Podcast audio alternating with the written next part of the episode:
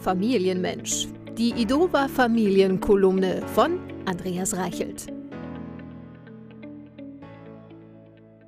Dass wir Männer unser inneres Kind hegen und pflegen, ist hinlänglich bekannt. Mein eigener Medienkonsum beschränkt sich auf Serien aus den 80er Jahren, Facebook-Seiten über Atari, Nintendo und Co. sowie Asterix-Hefte, die noch zu DM-Zeiten gekauft wurden.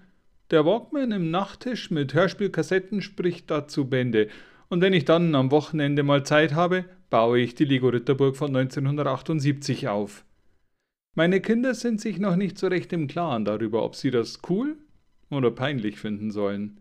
Eine Tendenz zu letzterer Haltung ist jedoch spürbar, aber eigentlich können sie es wohl recht gut nachvollziehen. Woher ich das weiß? Gehen Sie doch einfach mal zu Ihren Teenager-Sprösslingen ins Zimmer, wenn kleine Kinder zu Besuch da sind. Wie schnell man doch auch mit 17 wieder Lego, Playmobil oder Barbie spielen kann. Papa, schau mal, die Puppe habe ich so geliebt. Glasige Augen inklusive bei Tochter und Vater.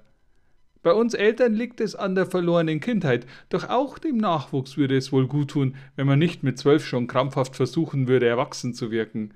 Leute, genießt es doch zu spielen, zu schaukeln, ein Lager aus Kissen zu bauen und all die anderen Dinge, die die Erwachsenen auch gern tun würden, wenn sie nicht zu feige wären.